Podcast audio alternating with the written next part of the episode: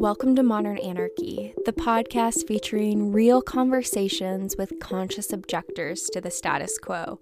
I'm your host, Nicole.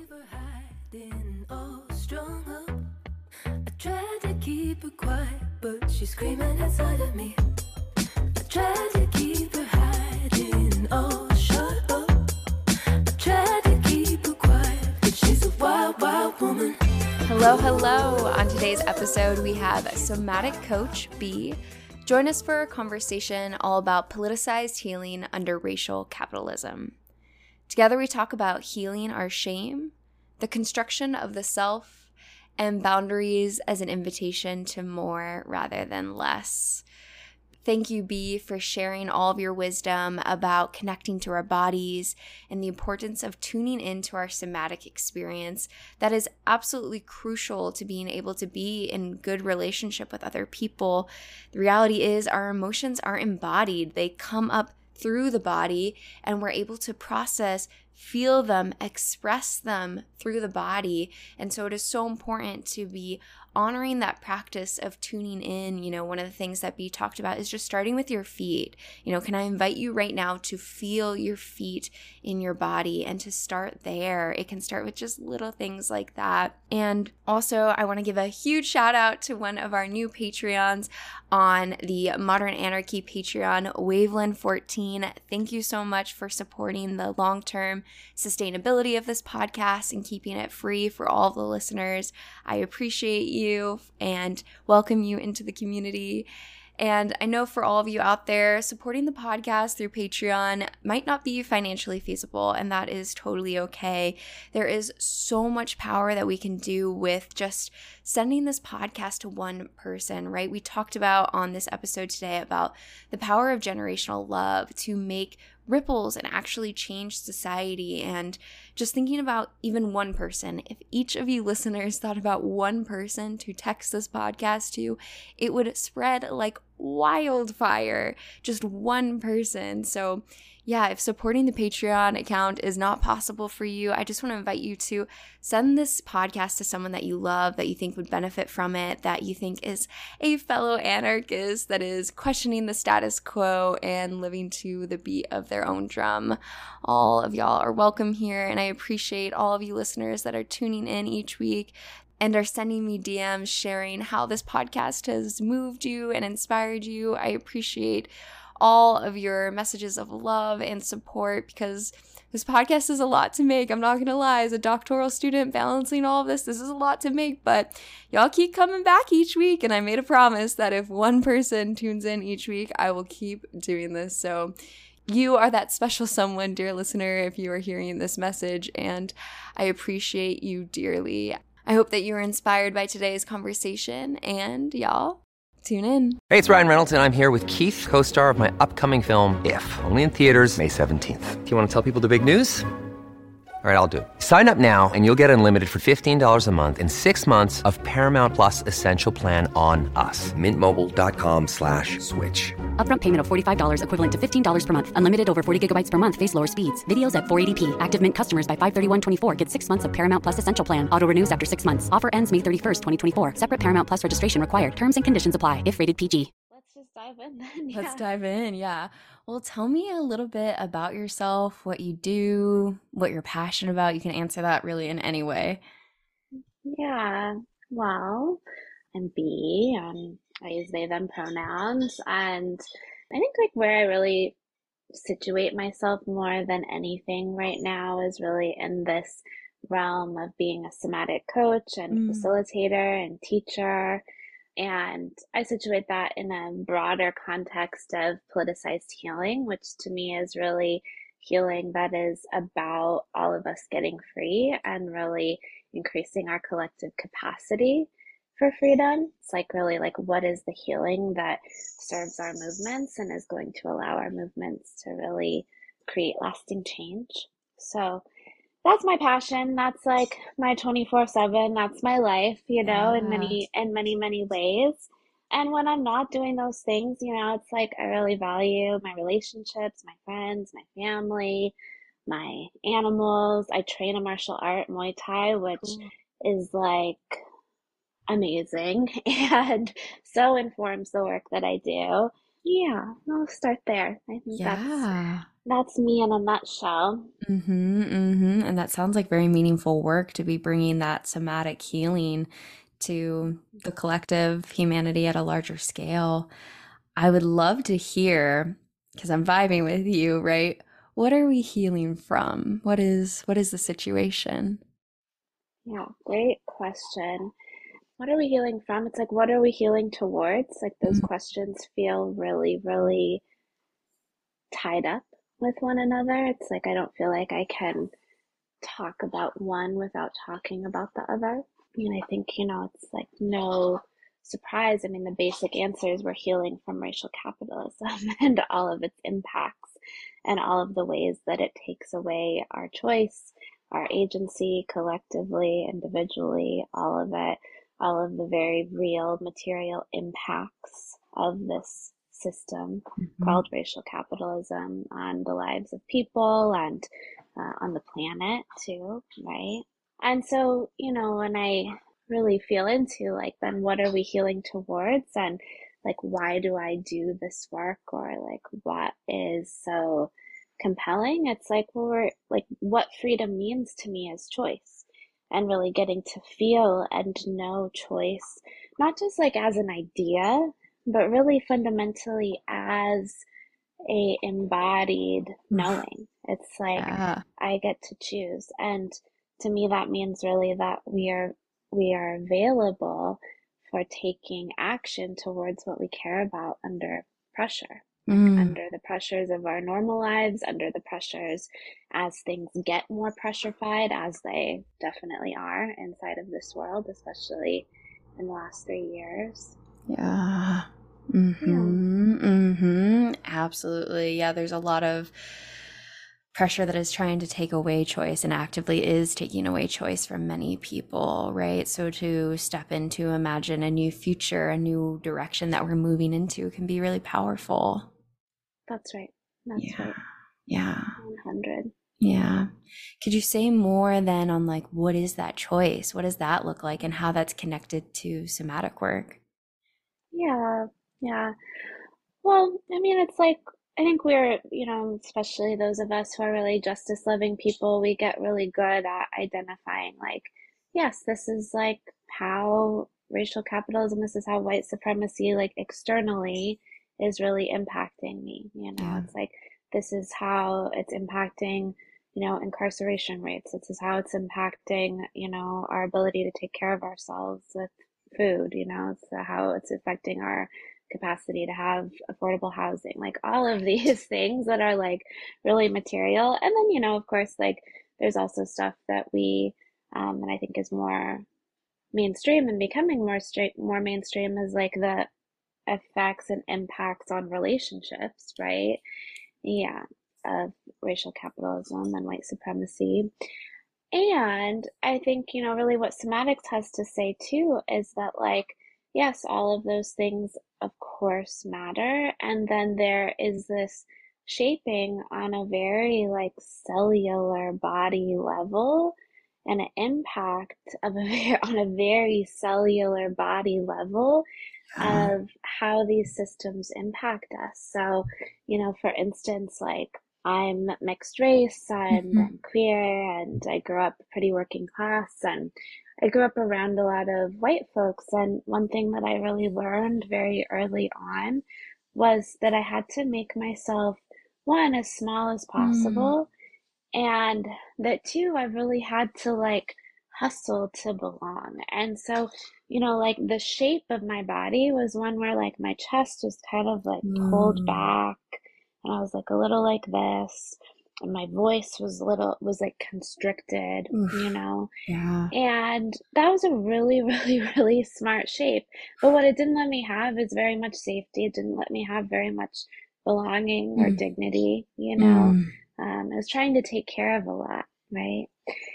And so, when I started on my healing path, it's okay, more and more once those things got really attended to, it's like, oh, okay, like the body can actually open up. The body, like the chest, doesn't hold that same contraction anymore, right? It's like the voice actually got to lower and fill out a little more. So when I talk about choice, you know, this is like my own personal example here, but it's like on a very cellular level, we hold these things. And then when we heal, when we transform, either individually or in community, whatever that looks like, it's like those same shapes, those same embodied knowings, those same smart things that once took care of us but don't anymore, those just get to be different, you know? And so, you know, from this place in my body, and this will be like a lifelong unlearning, right? But it's like, yeah, I just kind of know that I belong in a very different way than I used to, right?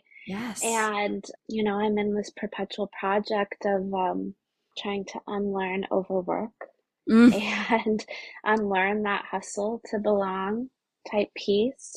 And so it's just really different. So it's like going from one set of like embodied possibilities to another set of embodied possibilities that is really more in line with what I care about, what we care about.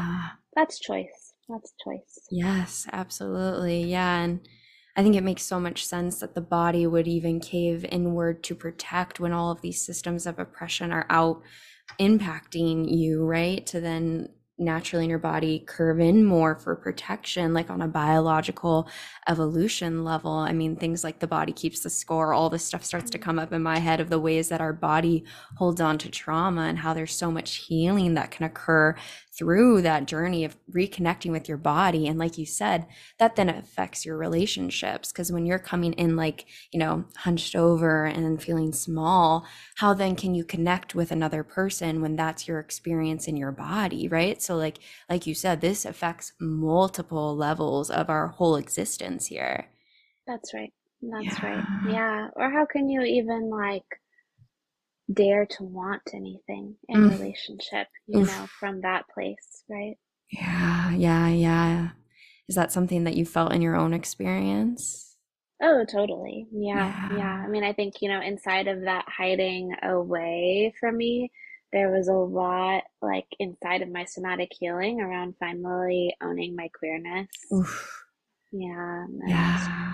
And my non-binariness, you know, and really being like, oh yeah, actually, like I don't have to hide this part of myself. I can again, like dare to really be who I am. Yes. Because I don't have to, I'm not having to bend to this narrow vision of who it was that I grew up with and who I had to be to survive in that environment. Yeah, if you're willing to share, I would love to hear more about your journey in that to embracing your non-binariness and your queerness. Yeah, sure. Yeah. Well, I think where I'll just start is like, you know, from the place of that really like pulled in self, right? There's a lot of shame that really ruled that shape. And you know, shame is really smart, like shame being that, like kind of that last line of defense for our nervous systems under like really, really extreme threat of like, let me put this message of you're wrong into your body so you don't have to feel like the really intense annihilation or terror or rage or whatever it is that's like those huge feelings that are just part of like really extreme experiences, sometimes known as trauma.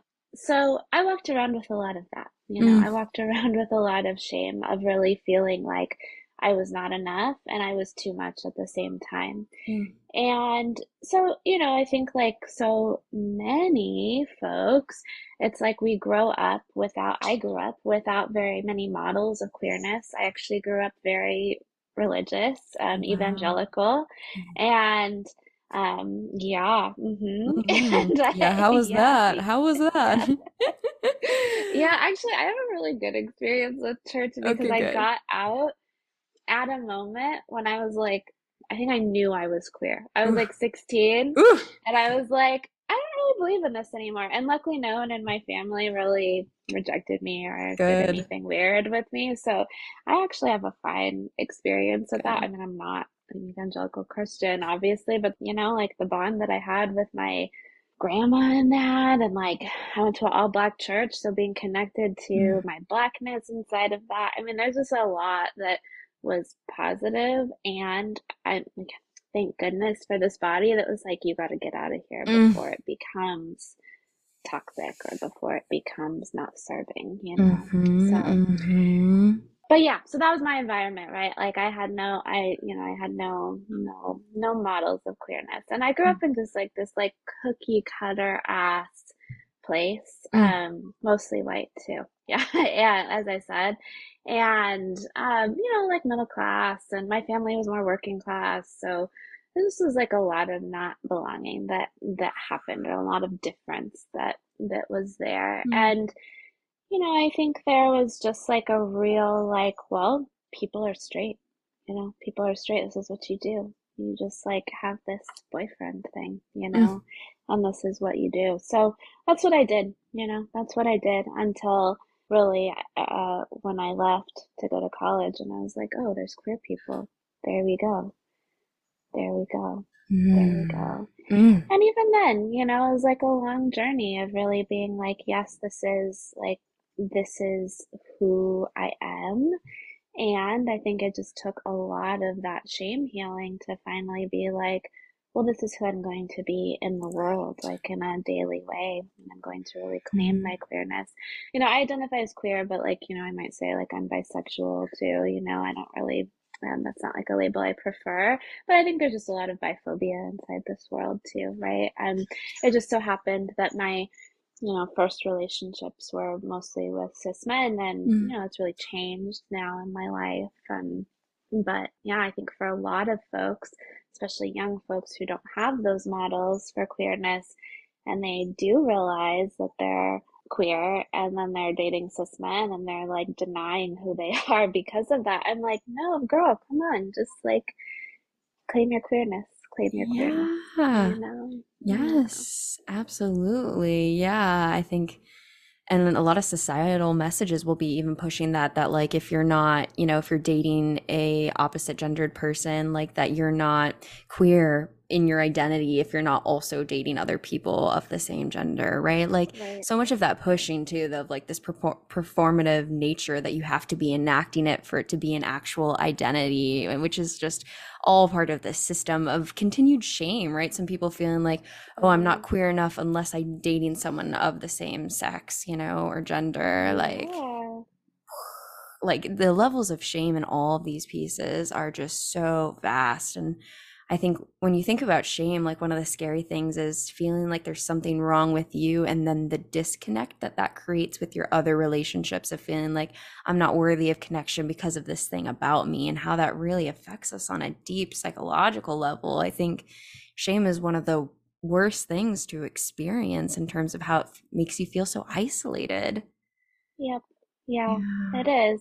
I mean, it limits so much. How much shit gets perpetuated from a place of shame, you know? It's like people that act out probably that's like what all right-wing fascist ideology is based off of, is a profound level of shame, you know? Right. And then I think for folks who have more marginalized experiences, it's like the things that we don't do, you know, the things that we don't let ourselves have because of shame.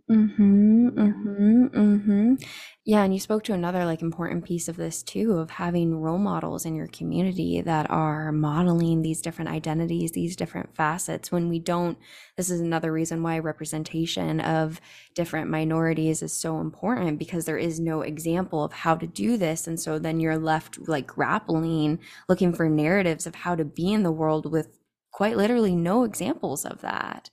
Totally. Yes. And I mean, I'll just say representation and visibility is also, it's a double-edged sword in many ways, right? It's like, it's incredibly important.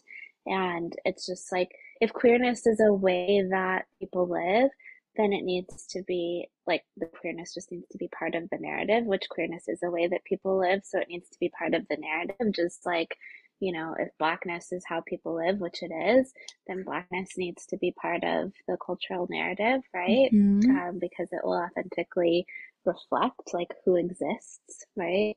But yeah, I mean, I think in some ways though too, it's like the more representation that exists, the more that these identity categories also become more fixed and can impact belonging and can impact belonging in a negative way too, because there becomes this ideal that ultimately can end up serving racial capital itself too sometimes, right? Like homonormativity, gay marriage, for instance, right? Or like respectability inside of blackness, for instance, right? Yeah, like feeling like there's this box that you have to fit into that's then modeled, like that double-edgedness of that. I mean, one of the great things about being like a mixed race person and like a queer person and a non-binary person and someone who has like a very mixed class experience too is just like I grew up never fitting into literally any box, and I think that has felt really torturous for me at times growing up, especially, which for all the reasons that I already named. And you know, I think like now I don't really have too many desires to be fit into any of those boxes, you know. I don't really have too many. It's like every identity that I have, it's like, well, how can queerness be more of a verb than a noun, you know, inside of my life? It's like, how can non-binary be more of a verb than a noun too? It's like things we do rather than things we are or I am in a fixed way. Hell yes, absolutely. Yeah, it's more of, like you said, exactly a verb. I would love to hear your experience with your non-binary journey as well and coming into that, if you'd be willing to share. Sure, yeah. You know, I think like, I mean, this is the same with queerness with me too. You know, I was never like super tortured about any of these things. It's kind of like that thing I said earlier about like just that intuition when I was 16. And I mean, I remember what sparked it. There was a girl in one of my classes and I was like, oh my God. Anyway, and I was like, I think there's something here. And that's what sparked the church thing. And then, you know, it was kind of there inside my consciousness. And I think like once I was around people who were using that sort of language, I was just like, oh, okay, this is kind of just river that I'm flowing. And I feel like similarly with non-binariness, you know, like never really had much of like a difficult relationship with that. It's just like, you know what, like there is something about my gender that is more expansive than what I've been given as a model of what it means to be a woman, which I don't identify. I feel fine with the label girl in many ways, but I don't identify as a woman. And I think, you know, also just to be like a non-binary femme person, you know, gender changes so much, which is so cool too. Prior to the pandemic, I was like, you know, very like high femme person. And I was like, my gender is femme. And that is it is my non-binary gender is femme, and femme is this queer gender for me. It's this queer experience for me. And now, you know, like I'm like back into my Muay Thai. I watch sports. Like I'm wearing flats all the time. I mean, I'm wearing lipstick right now, but it's like not the stay on matte, you know, bright red kind that I used to always wear. I have to wear a baseball hat. I mean, like I just like rock the LHB look a lot of the time, long hair butch look, you know. And I'd say to my partner, I'm like, man, I have like 3 pairs of Birkenstocks now that I never thought I would, you know, at this stage in the pandemic. So I'd say to my partner, like, did you ever think you'd be in a relationship with the LHB when you hooked up with me, you know, 5.5 years ago? And they're like, No, but it's great. Cool. Gender fucking changes, because I never thought, this would be my gender. I'm like a femme bro now. And holding the space for all of that, right? And all of that being you and yes. Totally. Yeah. Totally. Yeah. And I guess it doesn't mean that it doesn't come with, there's dysphoria that happens and there's like the realities of, like to top surgery or not top surgery and, to bind and when to nod and things like that. But mostly it's just like, yeah, gender feels like a place just to express and to move and to just let myself be more than anything. Yeah, which is so beautiful. And I'm hearing such this space of expansion to be all of yourself and not have to feel like you fit into any sort of mold and to feel like there is space for all of your being in the beautiful way that it is. That's right. Yeah. And I just really want to, shout out to the Gen Z folks because, they're the ones really living up the gender expansiveness for real and being amazing models for me and everybody else. Because, I don't know, I first started looking at top surgery options, maybe 6 years ago. And there was no one who looked like me who I could ever see that had top surgery. And now there's just so many different versions of top surgery that meet so many different folks' needs for gender affirming surgery. And I'm just damn, this has blown up in the best fucking way, Yeah, I have a lot of hope for humanity because of the expansiveness and all the questioning and the space that the younger generations are creating for themselves and all of that as a collective movement. There seems, I didn't even know these potentials for my own experience when I was their age, right?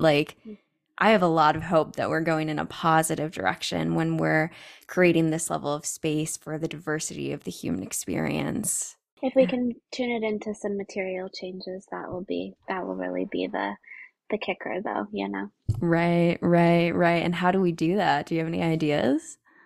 Oh, yeah. That was a big question. I know. I love big questions. No, that's great. Me too. I'm all about them. Somatics loves those big questions too. Yeah, I think that's kind of one of the things I'm why visibility or why representation is also a trap, because sometimes it's more and more of us can be brought into the fold of capitalism, right? And our identities can begin to become commodified and things like that. But then it's still, people are paid. People can't afford the rent, people can't afford food, we have horrible health care, all of these things that really are making material impacts in people's lives. They don't change. And it's arguably, I don't want to dismiss there's also huge mental health impacts of not being accepted for who one is, or having a literal ban on your body, as is more and more common across this whole country now, So I just want to say that. And then, I think I don't really have one path. And I think anyone who says they have one path, we need to really be looking at that, and what's that about?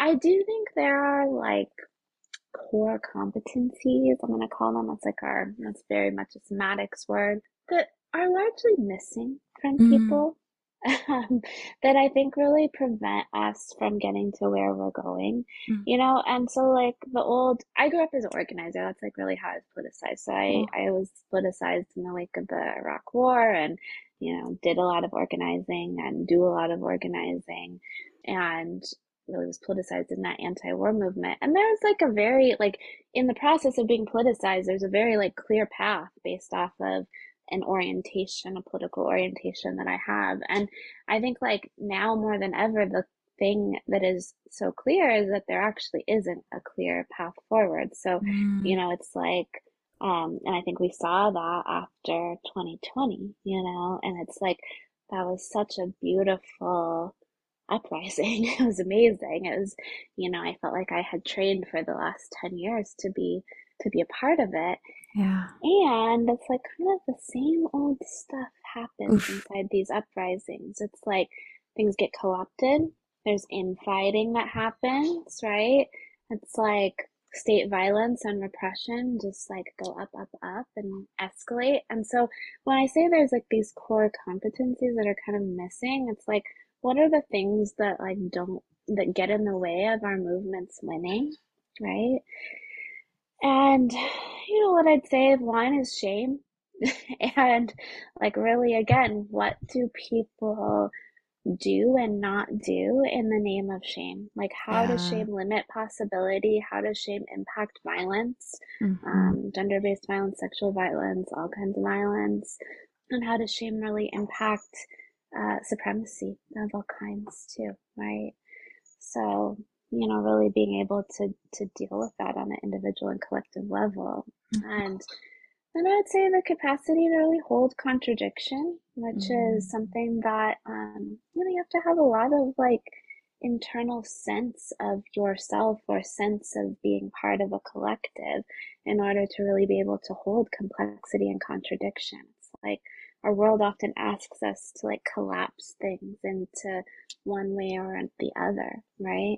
But it's like if we can widen out into being able to hold more and more. And that doesn't mean we don't have standards or values or things that that are non-negotiables or like lines that do not get crossed. This is my line, you know? Yeah. But it means that we can hold the complexity of like what it might actually take in order to get us to where we're going, you know?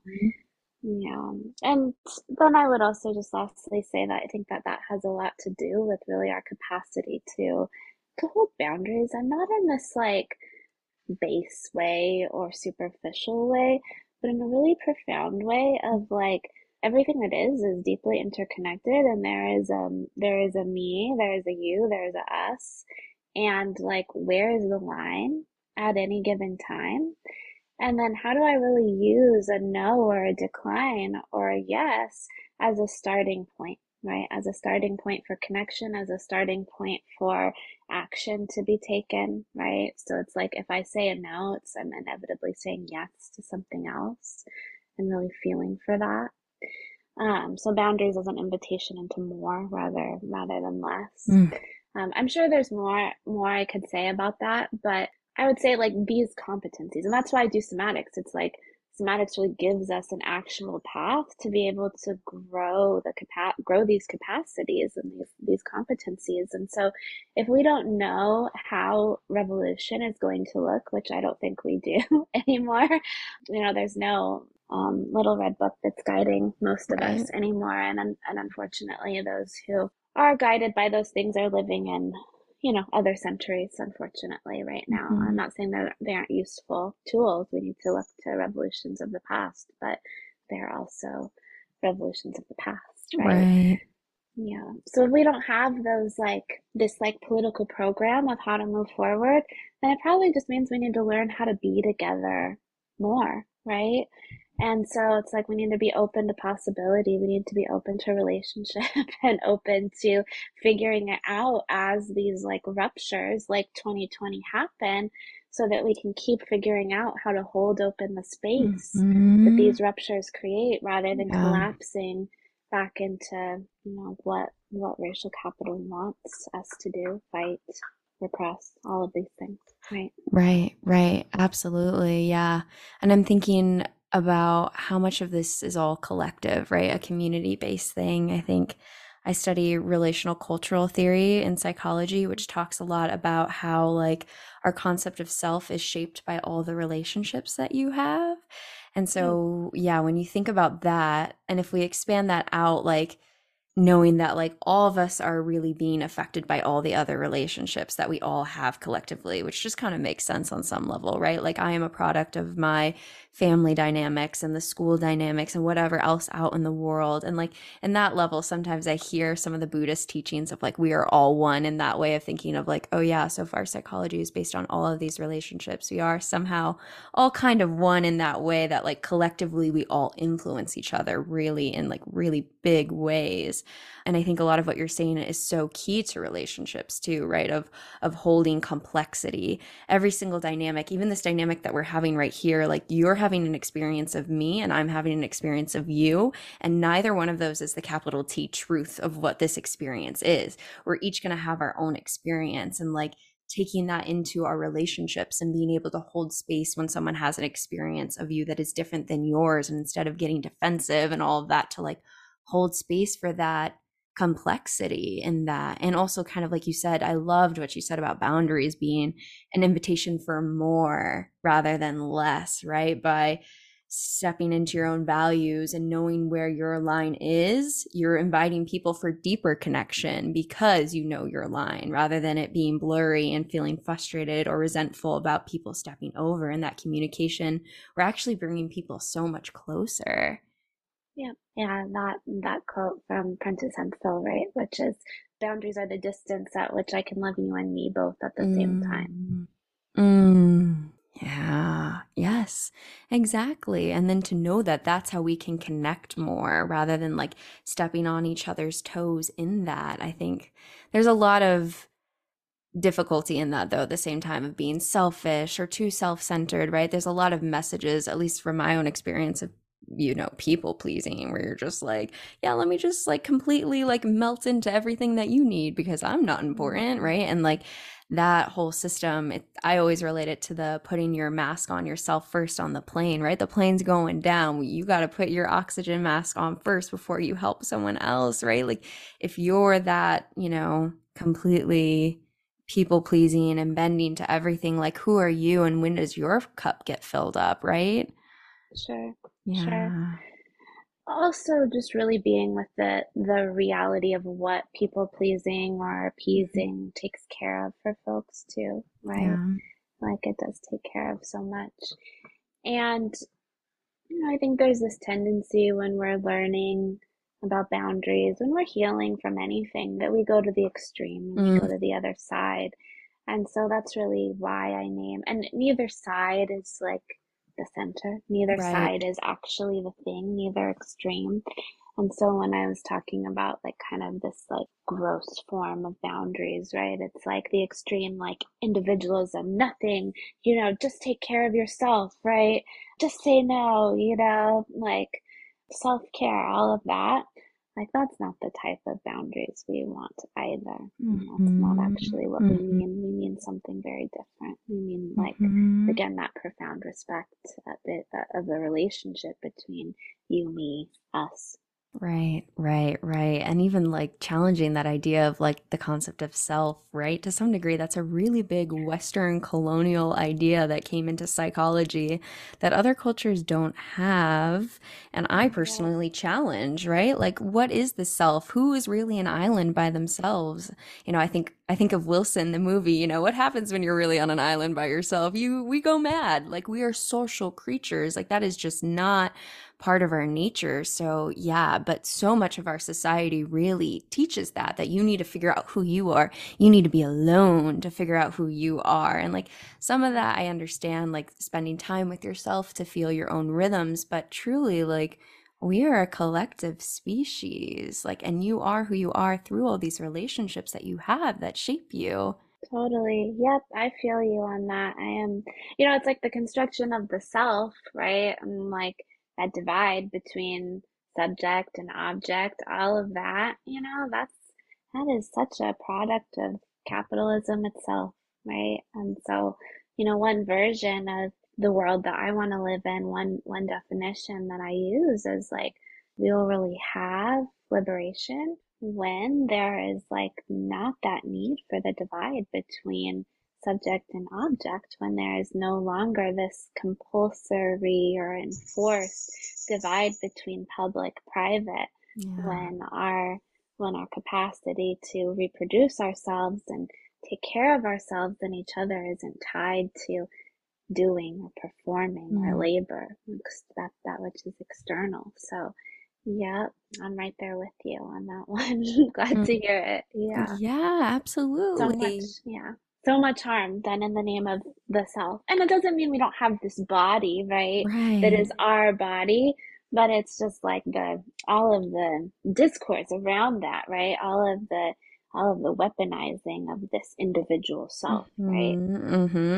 Which is like you said, great for capitalism, because I'm going to sell you what you need to figure out your identity. This is what you need. This, let me sell you this because this is who you are. Like, it's a great tool for capitalism. I love it. Yeah, totally. Right. Yeah. I mean, like, look at TikTok. I mean, talk about manufactured wants, you know? I mean, I don't know what your feed is like, but, you know, it's like when I go on TikTok and it just feeds me like aesthetic thing after aesthetic thing. It's like, wow, this is really creating a whole psyche. It's like creating a whole want that was never there before. Would I have not gone on to TikTok, right? And so just think about that happening on a mass scale. Yeah. It's interesting to think how that's like a relationship in and of itself, right? Like your relationship to TikTok, and then how that like shapes your psyche in through that by giving you and interacting with you in unique ways. Yeah. Scary, that power at times. Totally. Yeah. But it's like the reality that like people like make their whole livelihoods, which like good for them for like being in the hustle, but like, you know, making TikToks and about Amazon purchases and then, you know, linking them, and then people buy their stuff and they get the affiliate kickback or whatever. Yeah. Wild. For my own mental health, I have not gone on TikTok yet, so I keep. It feels like a drug from what I hear with everyone. So I'm like, I don't know if I want to open that container. Yeah, don't open it. But that's crazy. That's crazy to think about. Yeah, and how that's influencing other people. It's. I mean, we need people in that space that are saying the right things, that are moving in the right direction too, because that's also such a powerful way to get to like a larger audience. So like, hopefully we have, you know, powerful people in there that are using that power for good. Yeah. Absolutely. Yeah. Right. Yeah. Anyway, just pointing out like, yes, like the billions of dollars that are extracted from us, out of our sense of lack that capital is creating itself, right? Because you are the objects you buy. That is like such a really big like piece of this. But yeah, I was thinking too about, we talk at least in psychology a lot about generational trauma, right? About how things can be passed down, maybe through epigenetics, other sort of stuff, and also just this reality that like the conditioning of, you know, even family, larger systems, but family as an example, right? When there's a lot of abuse and trauma that passes to the next generation, because that's kind of what's normalized in that same way, and that affects them, you know, the child of that dynamic in their future romantic relationships, friendships, how that really affects all of it. And I think in the same way that we understand generational trauma, it's also, it's going to sound hippie woo-woo, and I'm here for it, but like love will also ripple through society in the same way, in this kind of like infinite ripple, in the same way that generational trauma destroys and hurts and can create so much pain.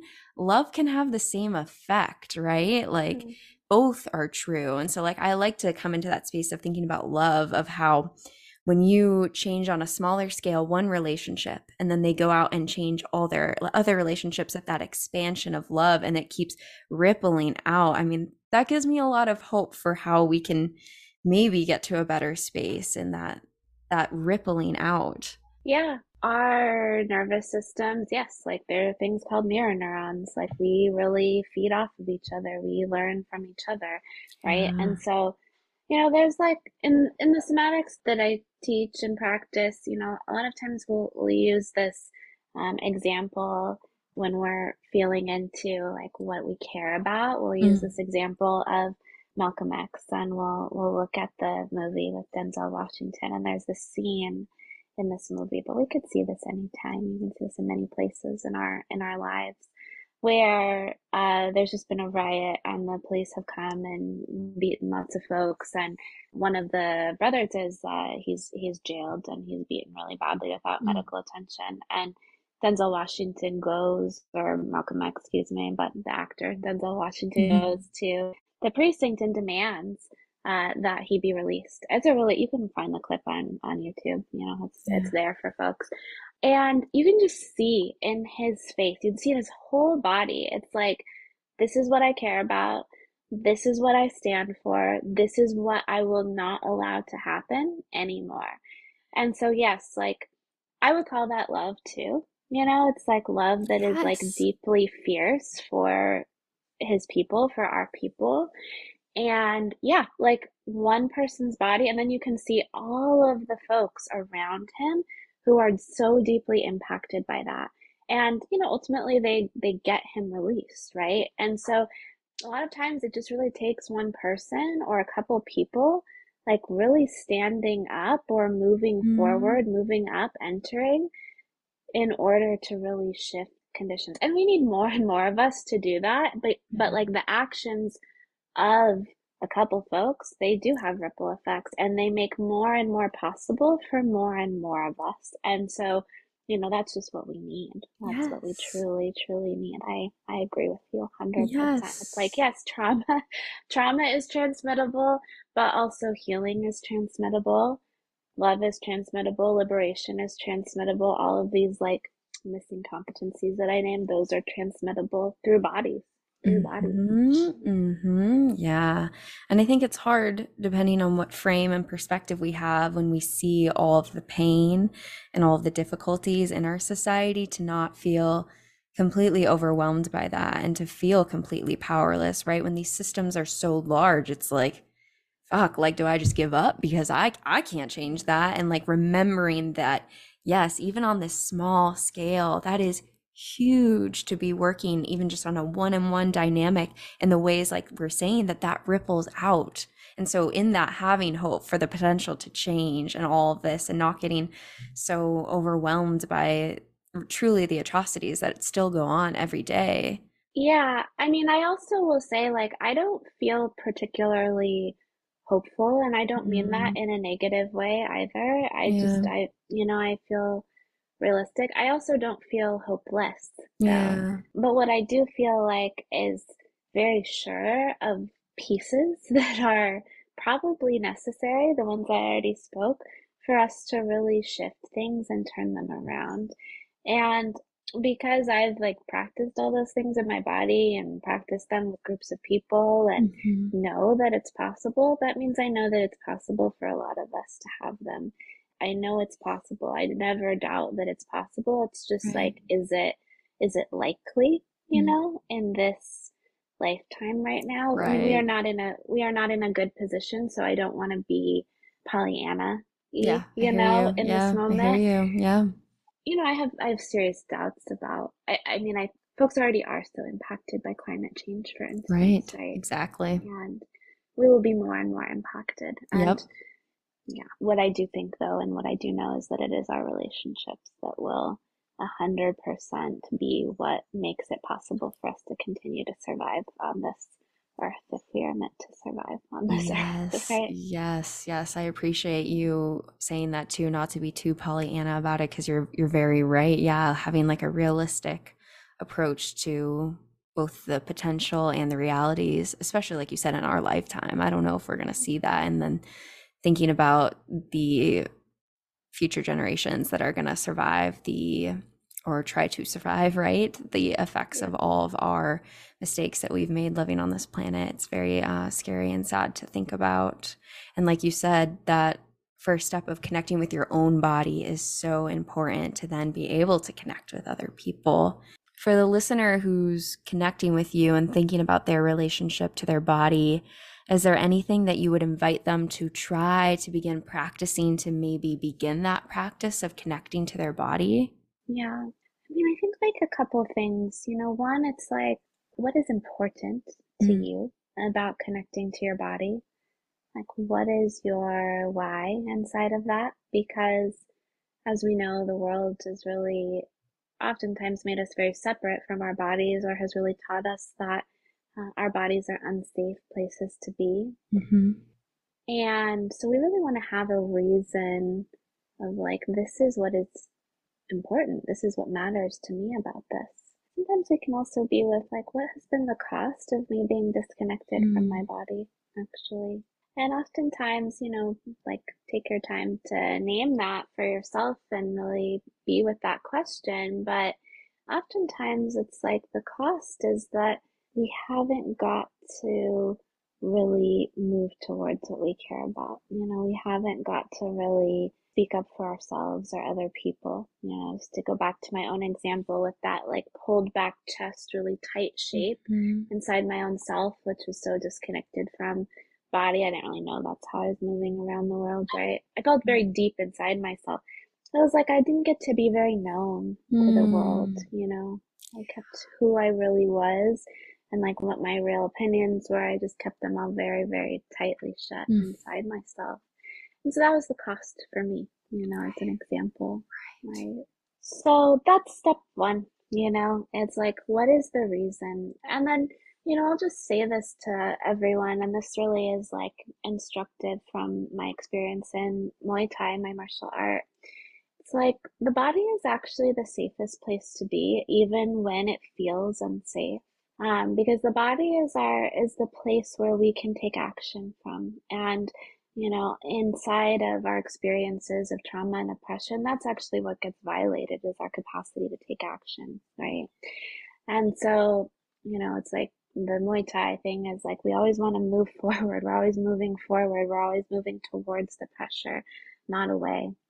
And if we develop those skills to move towards the pressure into our body, it's like, if we're away from our body, it just means like we can have all kinds of stuff done to us. You know, the translation to Muay Thai is like, if we're further away from our opponent, they have a lot of more room to get momentum to punch or kick us, you know? Yeah. And so if like we're outside of our body or not, we're not really moving from the place of our bodies.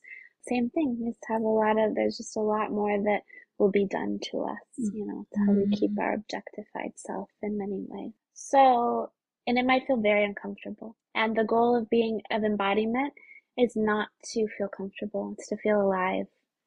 You know, I'll just repeat that again. The goal of embodiment is not to feel comfortable. It's to feel alive. And, you know, it's just like, I want to be alive, and I want all of us to be alive at all costs, actually, because that's what racial capital is trying to take away, is our aliveness. So it's like knowing, yes, this will be uncomfortable to live inside of here at times. The other thing I'll say is that there's no 100% being embodied. There's no perfection inside of embodiment. It's just like, how do we come back over and over and over again to the life of our body? Like knowing that the body is a home that we get to live in. That will always be available. Will always be available, and we make it more available the more time we spend inside, right? And then very practically, I'll say, just feel your feet. Start with feeling your feet if you have them on the ground.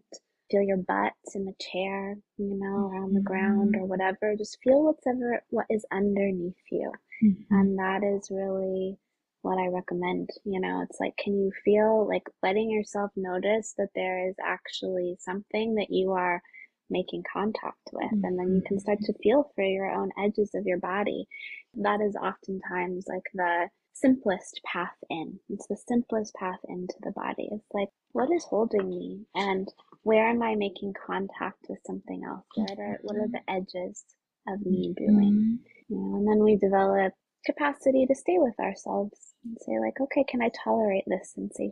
Can I tolerate this sensation then? Right. Absolutely. Yeah. And thinking about the points of contact is a great place to like start with that. I appreciated you saying too that it might be uncomfortable, right? When I'm grieving and going through pain and feeling that deep loss in my body and crying, like I wouldn't say that feels super comfortable, but damn, am I alive, right? Like, damn, am I alive in those emotions? And like, that's part of the human experience, right?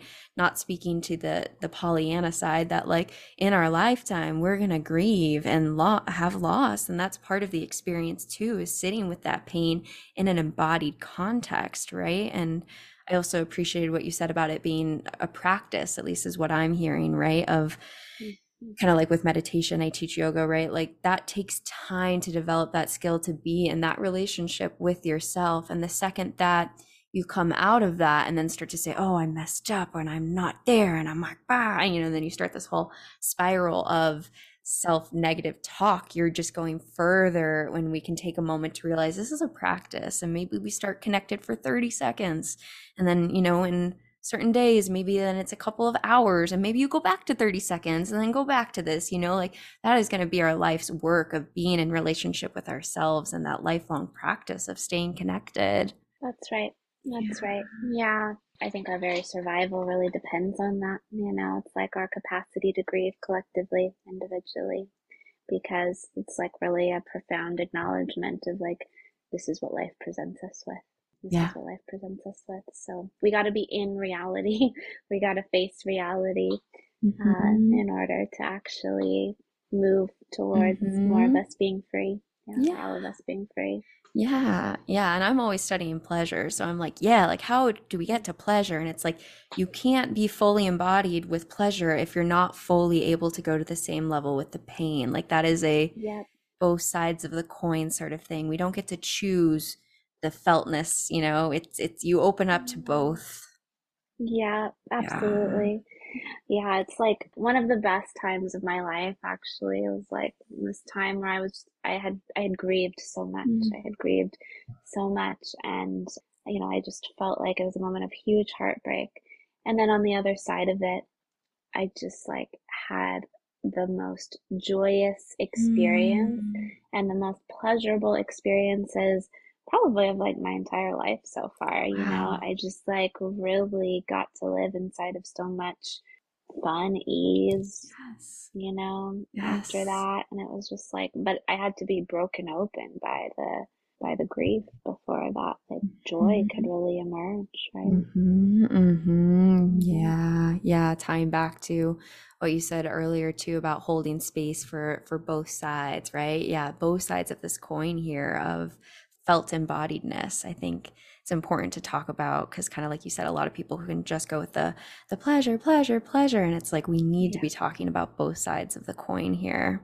Right. Yeah. Yep. And I haven't said this, but I'm technically trained as a mental health counselor, and I don't really, I've moved away from that world mostly and in my work, but you know, I come with that history and those liabilities, I'll say too. And one thing, you know, from the psychology world that's so true is just like the insistence on the regulation and the good and the normative versions of ourselves, right? That are really good for who? Good for capital, right? So, right? Or regulated for who?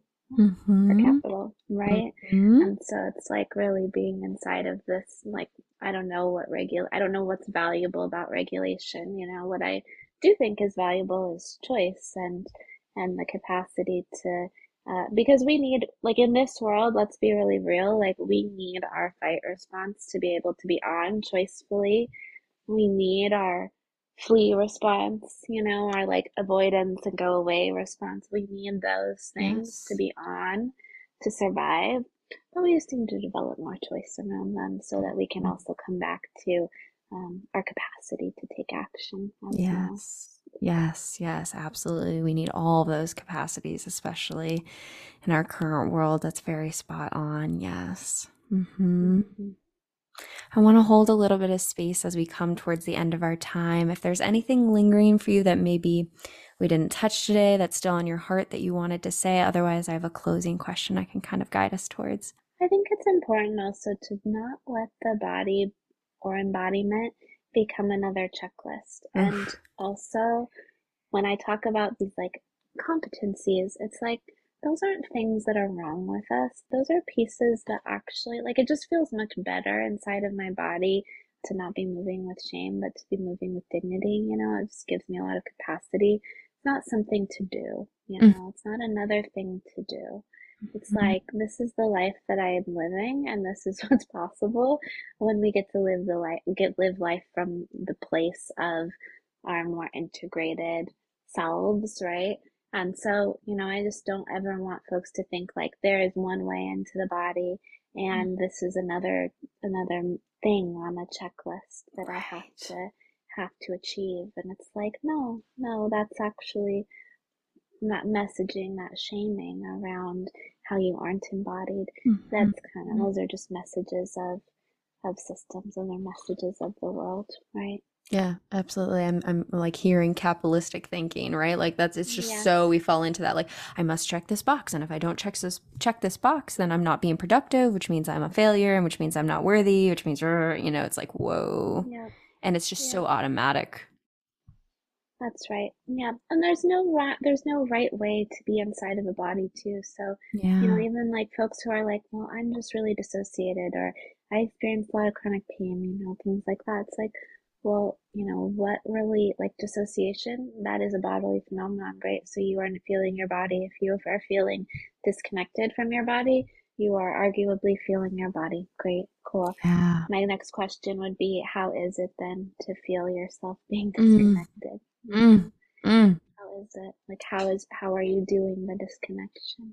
Yeah, yeah. So we just keep moving towards the pressure, right? And there's no right way.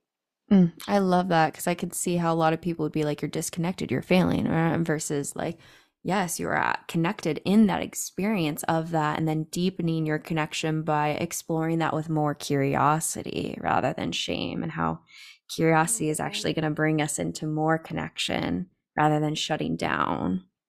Yep, that's right. Well, yeah, if you're feeling good, I have that closing question for us. Yeah. So the question I ask everyone on the podcast is, what is one thing that you wish other people knew was more normal? I'll go with my first answer, best answer. Everybody is a weird, magical little freak. And everybody is a weird, magical little freak in their own way.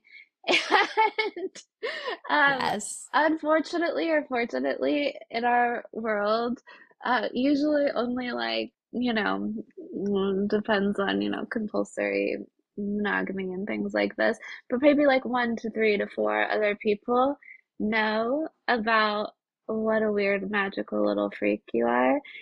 But like, I really want folks to, and what I mean by that is, like, you know what, everybody has the same ways that are very uniquely expressed about just how weird you are. And they all get expressed in the private of our own homes and with our close people, or maybe just by ourselves, or maybe on the internet, or wherever it is. But we all just have our, like, absolute zaniness, you know? And like, imagine a world where all of that just actually got to be what was out there in the world. So if you think you're really weird, you are, and literally so is everybody else. And like, even people who you might feel really like distant from, who you don't have anything in common with, I imagine that they are actually very weird too. You know, it's like, when I think about some like 70-year-old Republican, I trust that he is actually a magical little weird circus freak too, you know? So, and that's how it is. So if you think you're weird and you feel shameful about it, we're all weird. Yeah, let that freak flag fly, baby, right? Fly absolutely high and out in the wind. Yes. Yeah. Yes. It was such a pleasure to create this conversation with you, and to learn from your wisdom and hear from your experience working with the body. I really appreciate you coming onto the podcast. Yeah, thanks for having me. It was really fun to talk. Yeah, and I always love a question where I'm surprised at my answer, and I'm so surprised at my last answer. So I'll go with it. Love that opportunity. I love that. Surprised too. Exactly. Yes. Is there anywhere you'd want to plug for listeners that are resonating with you and want to learn more about your work and connect with you? Yeah, you can follow me on Instagram at Hey Have Heart. And my practice and my work is under Have Heart Somatics. I'm around in those places. Great. I'll have those all hyperlinked below so people can just click right into it. So yeah, thank you again for coming on to the podcast. I really appreciate your time and energy. Awesome. Yeah, thank you. If you enjoyed today's episode, then leave us a 5-star review wherever you listen to your podcast. And if you're a part of the Anarchist community, then follow us on Instagram, or nominate a guest for the show by sending in a letter to modernanarchypodcast@gmail.com. Otherwise, I'll see you next week.